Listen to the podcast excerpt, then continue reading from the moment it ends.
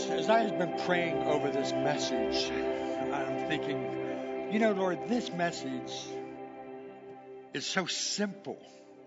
Why would you want me to preach this? I mean, it's it's pure basics. They're going to get bored. They're going to sit there and they're going to say, "I know, I know, I know, I know." You know, you ever have your kids say that to you? I know. I know. No, it's it's like when about 35 years ago I was coaching a a elementary school basketball team. So so I got the basketball, and I says we're going to go through some dribbling drills. And that little boy raised his hands and, and, and he said, he said, Coach, Coach. He goes, What? He goes, What's dribbling? So I thought, wow, I, I need to go to basics. I held up the ball, that round thing, and I says, first of all, this is a basketball. It's filled with air, and when you drop it, it bounces. And when you bounces and you hit the top of it, that's called dribbling. This is this is like this, except it's such so much more important than a simple basketball game. I'm talking to you about one of the core values of believers for 2021 is that intimacy with God. We all want that, but, but I, on, on this February 14th, Valentine's Day, happy Valentine's. Um, Arlene says, You're not wearing red? I'm thinking, Isn't pink all right? It, it's and, and, and the idea is is that we want to have this intimate relationship with our heavenly Father. But here's something that that I'm just amazed when I read in God's Word is that for anything to get to that place of that intimacy, well, let me explain it this way. I've been married for 52 years. I I was uh, we were engaged for one year, dated for three years, 56 years. Now, way before I fell in love with Arlene, she was my best friend. We hung out together. We had fun together. I got to tell you, this morning, I I love you, but I'd rather be with her than you. Simple as that. Yeah. And, and, and, and the idea is, is that because of that friendship, and here's what God is saying to us in His Word today, because if there is ever a time in our world today that we need this love for one another is that how do we express that kind of love when the world is filled with so much hatred? I even hear Christians talking about how they disdain other people of political parties. And I go, and you admit that? And, and, and, the idea is that he, we need to learn that friendship. Yes, do I want to love my enemies? Yeah. But, but before I could even love them, I have to be a friend to them. Now that's tough. But everything I'm saying here is empowered by the Holy Spirit. And if you want to have that relationship with your spouse or your children and your family, your coworkers, your enemies, God has something to say about this intimacy that He wants with us. And He portrays us as, do as I have done. So, Here's what we're going to do. You know the, the old saying, do unto others as others would have, have uh, as that you would have others do unto you. So, so my question is, what do you want others to do to you? Yeah. Now, sometimes they want to, you know, but you hope not. So here, here's, here's, here's some things, five basic things that we want other people to do to us. Number one is we want people to encourage us. Now, everybody wants to be encouraged, Everybody wants to be uplifted. You could do this. You could do this. I believe in you. And, and the idea is, is that we just barely hang around people or we avoid people who discourage us. So one thing that we want is a basic need is, is that encouragement. The second thing is we want people to appreciate us.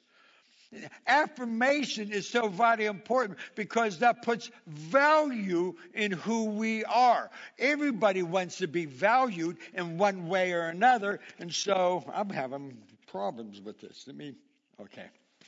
Here we go. And, and, and one way or another is that we want to be appreciated. We want to be affirmed. The third thing is we want people to forgive us. Anybody never needed forgiveness? no. And, and, and that forgiveness is, is, it is a sense of acceptance. Not that I forgive you for what you've done, I accept you for who you are. And that's so vitally important in the world in which we live in. The, the fourth thing is that we want people to listen to us you know that 90 plus percent of the people that ever come in to counseling with me is that they don't want to come in because I'm so wise, all knowing, which I'm not, is that they come in because they want someone to listen to them. And, and here's the amazing thing is, is that they already know the answer to their issues. They just haven't told anybody yet. So as they talk, it's like peeling the onions away of onions, you know, the, the skin of an onion, layer at a layer, and all of a sudden you're at the core. You go, oh. Then they leave and say, oh, thank you, Pastor. You helped me so much. They told me the answer. But they wanted someone to listen to them. We want people to hear us. And, and then the, the fifth thing is that we want people to understand us. And that understanding us is, is not just the outer part, who we are, but internally, accepting us of who we are. Understanding why we do what we do, knowing who we are. Because it's amazing to me is that we can we can formulate an opinion so very quick on people outwardly. But if we only knew what was going on internally, we would understand. Oh, that's why they do what they do. I mean, it took me, well, I don't know if I still understand, my lifetime maybe, to understand my kids.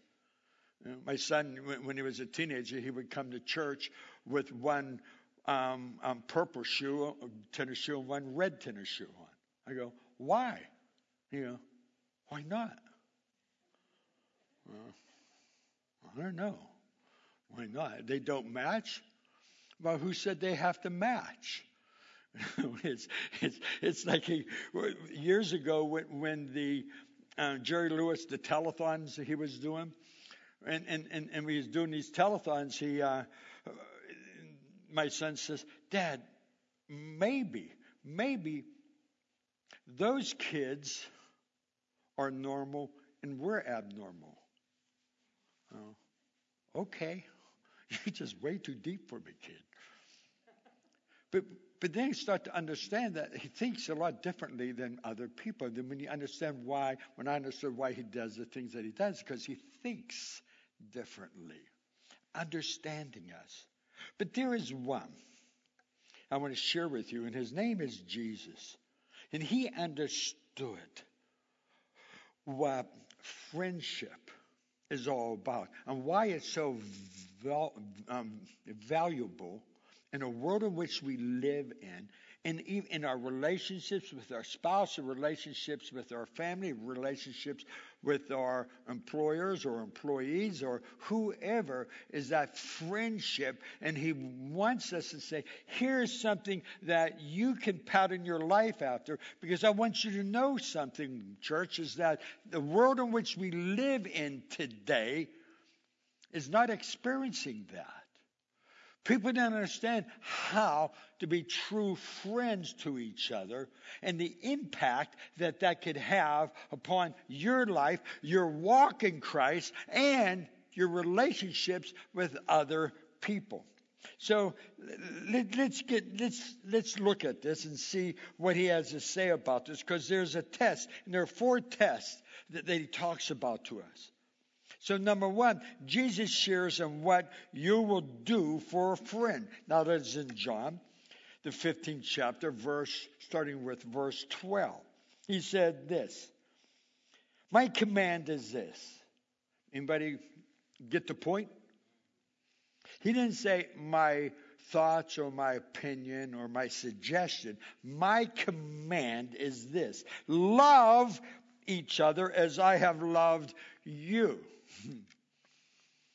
well, we could just get off on that for a long time because he, he loved us unconditionally. He loved us, well, more than we could ever imagine. Greater love has no one than this to lay down one's life for another, for one's friend. Now, that's a little bit radical. I mean, it has to be, you know, metaphorically. Is I mean, he really doesn't mean that that that I am to die for someone, but that is exactly what he is saying. And if you, you know, in that kind of relationship that he wants for friend, and then let me say this: if you have one friend, one intimate friend that you could really believe that you could trust and, and, and who would love you and accept you, you're lucky because we, we keep each other at our arm's distance these days.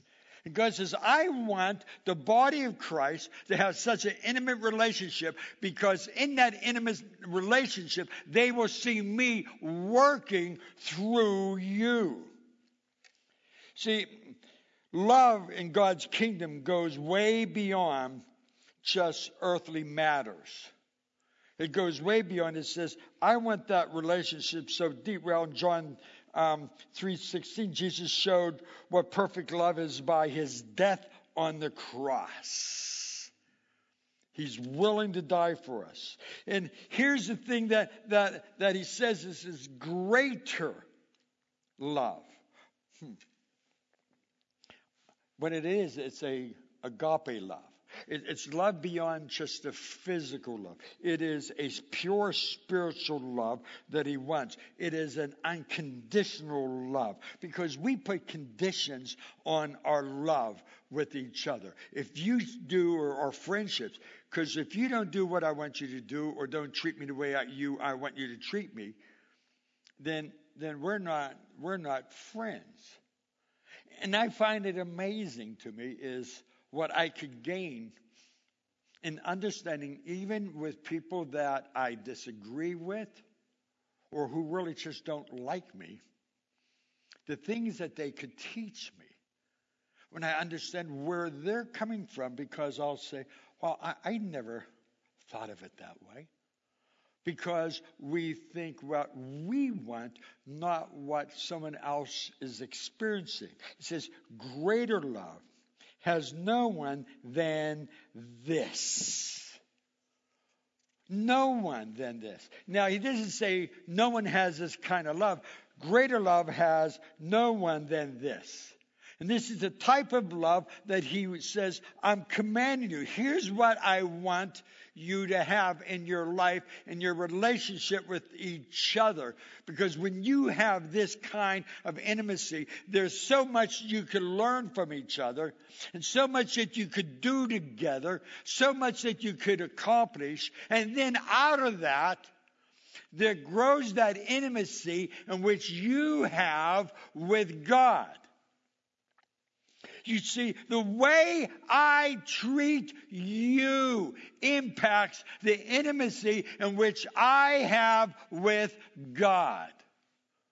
No matter what you have done, no matter how much harm you may have brought into my life, no matter what you may say, the way I treat you is the way I'm going to have an intimate relationship with God because I can have it both ways. I can have that disdain and that love in the same vessel. It does not operate that way. One takes over the other. And it's a choice which we allow to happen. And the third thing, and that is, is to lay down one's life. Now, we go, well, I don't know if I want to lay down one's life. Well, let me say this. Maybe let's do it this way. Instead of laying down one's life, why don't you die out to self for someone else? Wow. Well, can we discuss that? Could we have a dialogue on that a little bit? But this is what he's asking of us to be willing to go that far. And he says, for a friend. Hmm. In Luke 10, the Pharisees was asking a question about a friend. He goes, Who is my neighbor? And Jesus talked about that to them. Is that we are all neighbors. Those who we love and those who don't love us.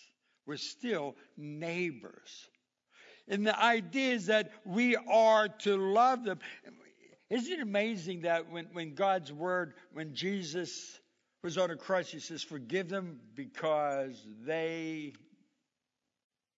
well, don't know what they're doing? How do we expect the world to live if they're in the world?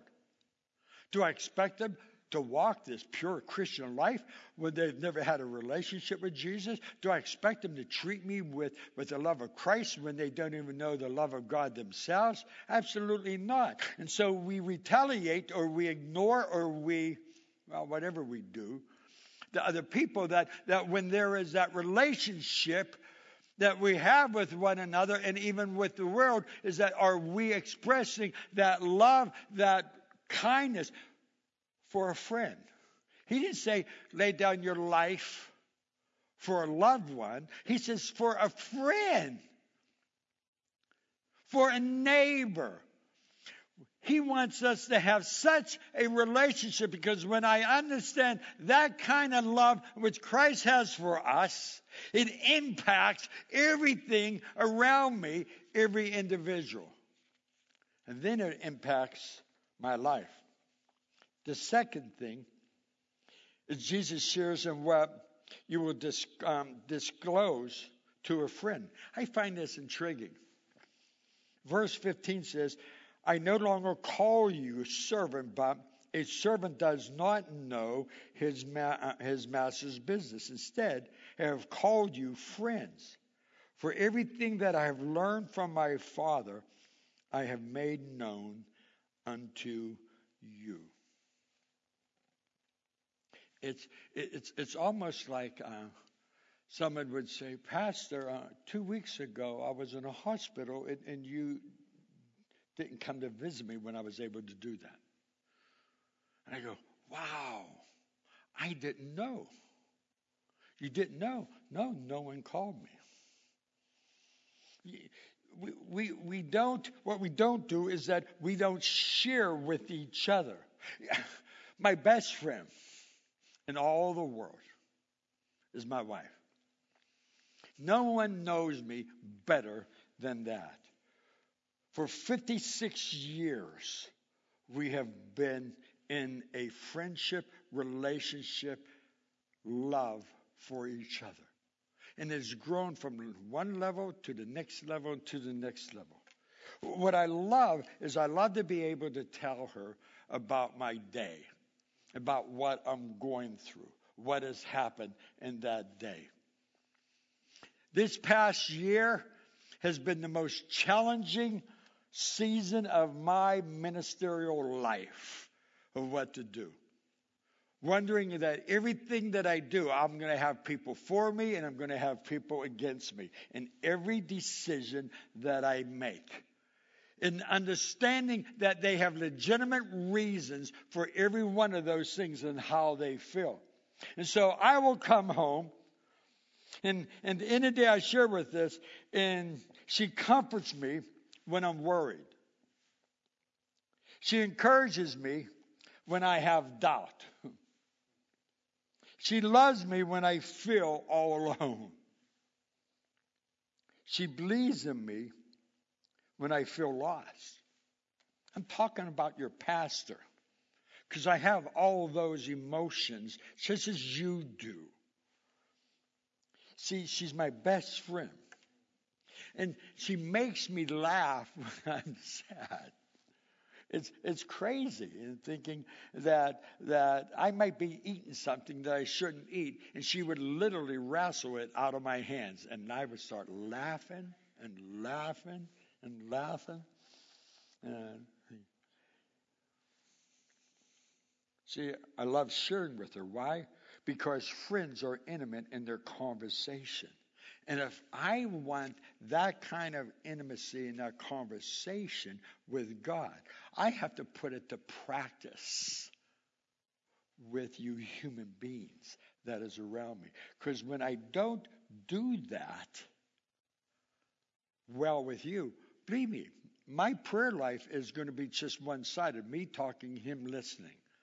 Because there's not that intimacy of that relationship because it has not been practiced years ago, when I was going in schooling um, to become a counselor, there were these empathetic responses that they would give us, and we would have to practice them. You know, you know the psychobabble. Well, tell me how does that make you feel? Hmm. I remember one time Arlene was not happy with me.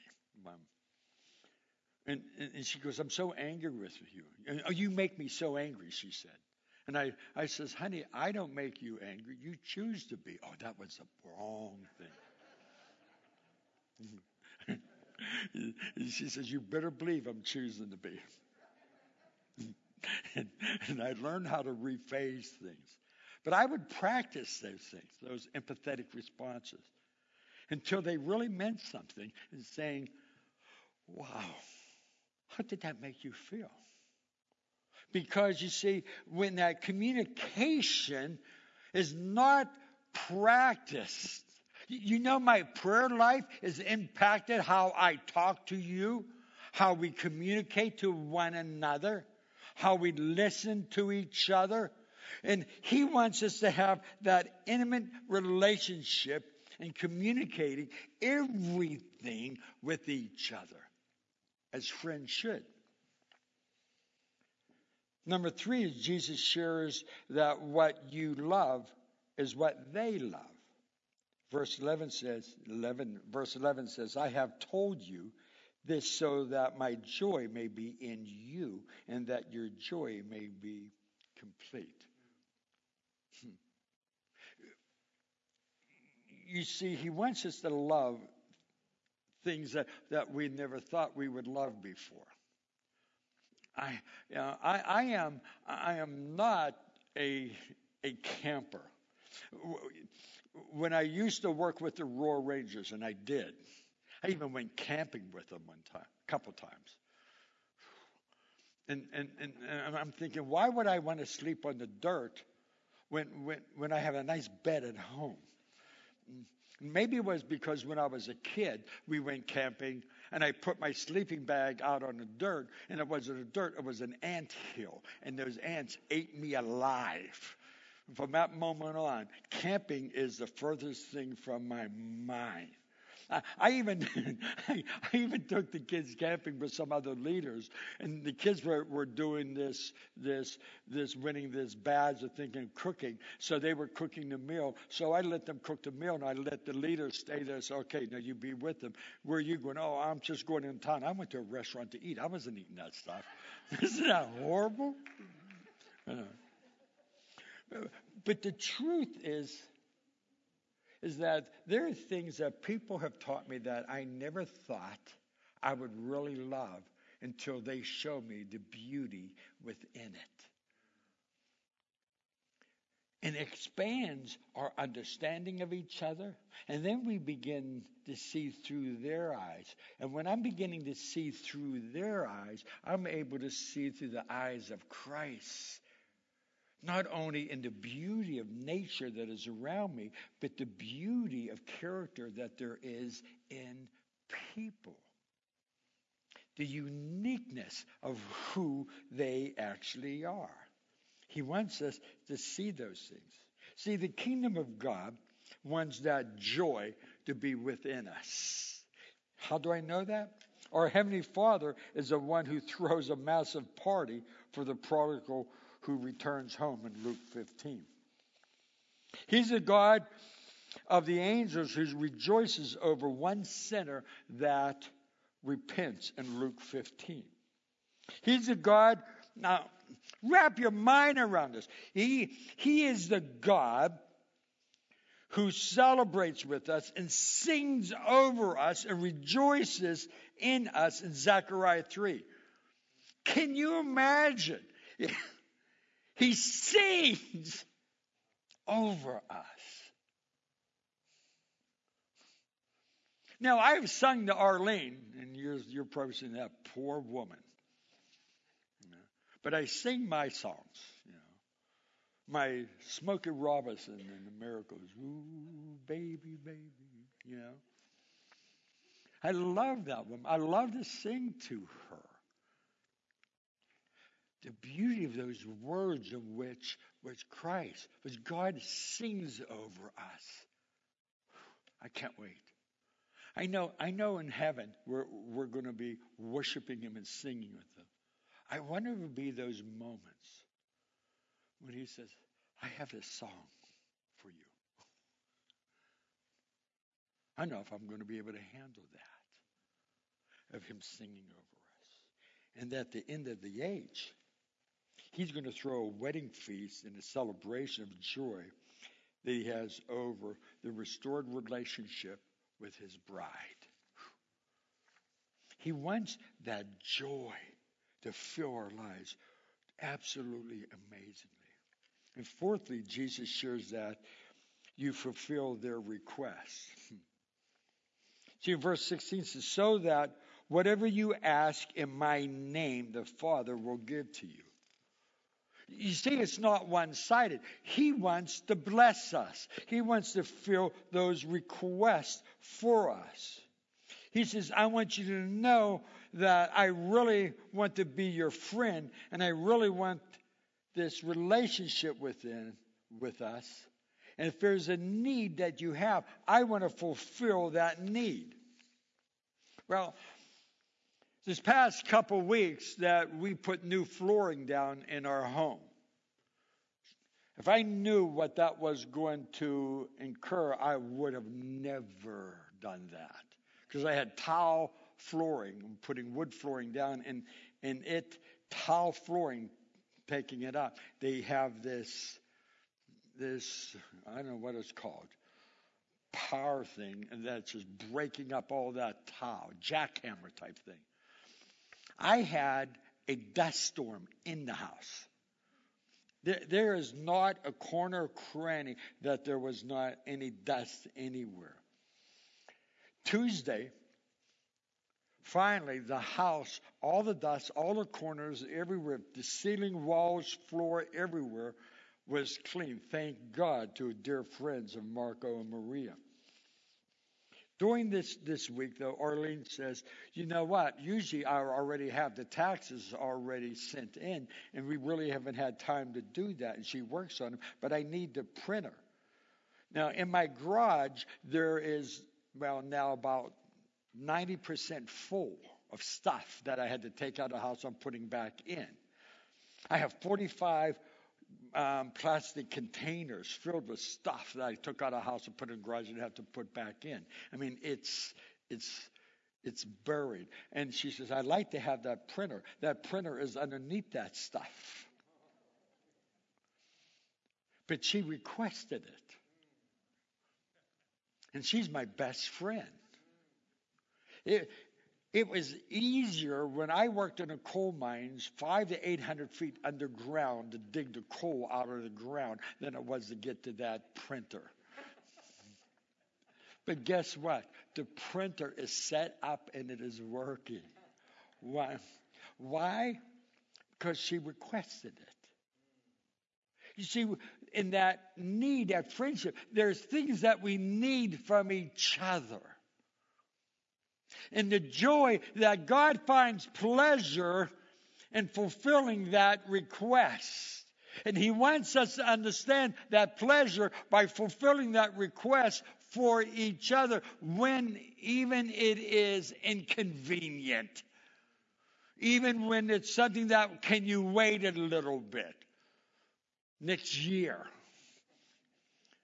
But here's the thing is that there is that understanding of that friendship, how we love each other, and we are willing to serve each other, and we're willing to provide what we can of anything that we're able to do. Now, here's, here's the thing that I believe that has happened in America today, that there are five myths that Americans have to believe about knowing God. Number one is the good deed myth. If I just keep doing a lot of good things for my fellow man in the church, and somehow that will give me that friendship I need with God. Well, this really kind of eliminates, well, the heart, doesn't it? It's just doing, not serving. It's not that I just do. We could be so busy doing stuff, thinking that is earning me a relationship. Look what I have done. It's not what I have done, it's how I have done it, why I have done it, to who I have I'm doing it to. It is that heartfelt love that he wants us to have, not just doing good things. The second myth is a good life myth. If I just live a good life, if I if I'm a good person, if I'm careful to trust uh, my fellow man right now and do unto others as I would have them to do unto me, somehow I would develop a relationship with God. Did you hear all the I stuff? It's not that relationship. Why am I doing those things? Why am I living that life as an example of Christ? Because we, we, it's not what I could get out of it, is what the glory of God could get out of it, and what serving others could receive from it. The religious myth. If I go to church and I just do religious things, if I just come to Channel First Assembly every Sunday and Wednesday and sit in the pew, somehow this would develop a relationship I need with God. You see, it's, I want you here. But there's a difference in being here and entering while you are here. It's not just what I could receive, it's what I could participate in, to be a part of, to experience. Because what we're doing up here is far more than just performing for you. Is that we present that word, and when you say, Lord, teach me, even in the most simplest things that are being taught. The simplest children's song Jesus loves me, this I know. Why? Because the Bible tells me so. And what does the Bible say about that kind of love? Because he wants us to experience to enter in more than just a ritual. It is a relationship that he wants with us. Then there's this filling thing. Now, I'm a big filling guy. I could get moved in in in any almost well, really in anything. And, and the idea is that I just felt real close to God. There was something that happened, and I just felt close to Him. Does that mean I have a relationship? Well, you know, I, I can I could see a beautiful butterfly come out of its cocoon and all of its beauty and its wonder and have this warm feeling that says, wow, isn't that nice? That makes me feel so good. Doesn't mean I have a relationship with the butterfly. Because if it's flying around my head, I'm swatting the bugger. So, so it's more than just what I feel. Then there's that knowledge myth. The idea that I just want to know. Yeah, I could know a whole lot about a whole lot of stuff. There are people out there that know more about this Bible than I do who does not have a relationship with Jesus Christ. Because it's not the idea of just the knowing, it is the idea of experiencing the realness of it. So I want to talk to you a moment because this relationship that we have in this this February 14th, this this love filled day. He said he wants us to have this relationship, this friendship, one with the other. Because he wants us to practice that, to experience that intimacy with him. I, I would think, wait a minute, maybe you want me to have that intimate relationship with you, then have it with him. And, and maybe that kind of makes some sense, but but it's kind of hard when there's not skin and bones to it. And when he allows us, by the power of his Holy Spirit, to begin to treat each other in that love for a friend everything around us changes. I hear unity, unity, unity, unity, unity being spoken. But I don't see any unity being shown. The love, the acceptance, the listening, the forgiving, the sharing that He wants us to have with Him. He says, put it in operation with each other. Because when you do that, it becomes a powerful weapon. Hmm.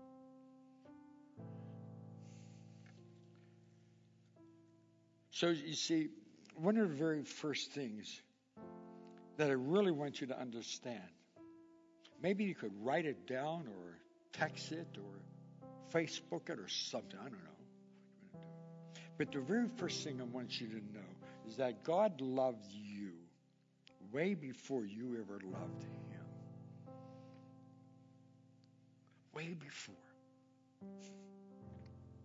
Jesus says, Behold, I stand at the, your, uh, at your heart's door and I knock. He came to us, not us to Him. And in, in that love goes way before you really knew anything about me. I loved you. The only way I could maybe try to put that into an understanding is that when when when Arlene and I, which is married for a few years, we came to this great discovery that she was with child for nine months, I had to wait to see that child, to hold that child. But I want to tell you something that before she delivered those children, before I was able to hold, wrap my hands around that child and hold that child to my breast, to kiss that child's cheek,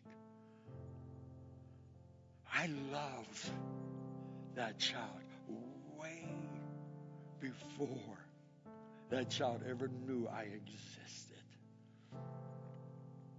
And, and I want you to know that God's Word tells us this before we ever existed, He was expressing that love towards us again and again and again. And it's, it's like, it was, it's,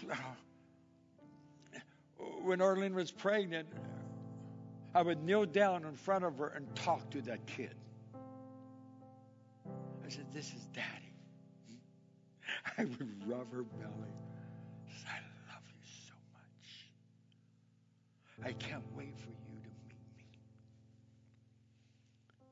God's word was telling us again and again throughout the Old Testament into the New Testament that how he prepared for us to meet him. Because he loved us way before we ever knew him, that he ever existed. The second thing is I want you to understand is that when you receive him into your life, a friendship begins between you two. That, that relationship that you're able to have, that you're able to share with each other. And it's through the power of the Holy Spirit that, that as that develops, he says, I want you to put some of these things into practice because you're not going to understand until you do some of those things. And he's talking about that friendship that we have with each other. And then when the Holy Spirit begins to interject his wisdom and his guidance in it, these lights come on into our head. And all of a sudden, how could I love someone who is so opposite of me? And I find out I can because that relationship that I'm able to have with them through the power and the leading of the Holy Spirit in our lives. But it doesn't just happen because I just believe it can. Pastor James, come up here.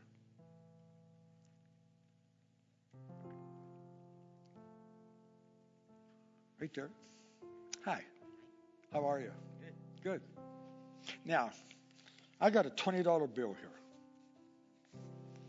Now, if I would say, Pastor James, I, I want you to have this. Would you believe me? Yes. You would. Wow. Now, puts me in a spot, doesn't it? Now, you believe that it says you could have it.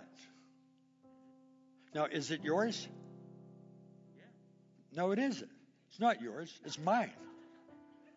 Because I have it.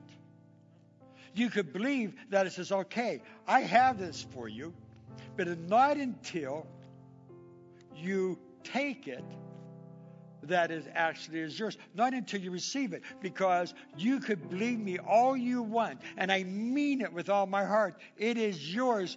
You could have this.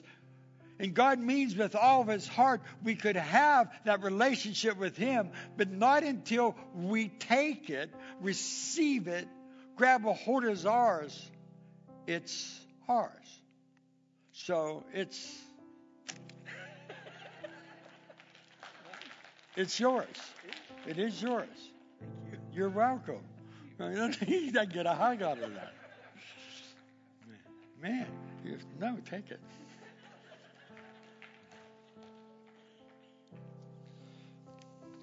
You know, church, as simple as that message is, it is so powerful because it changes the atmosphere of relationships all around us and everything that we do. And we really may have never really thought that how I speak and understand and talk in relationships with others is going to impact my relationship with Him.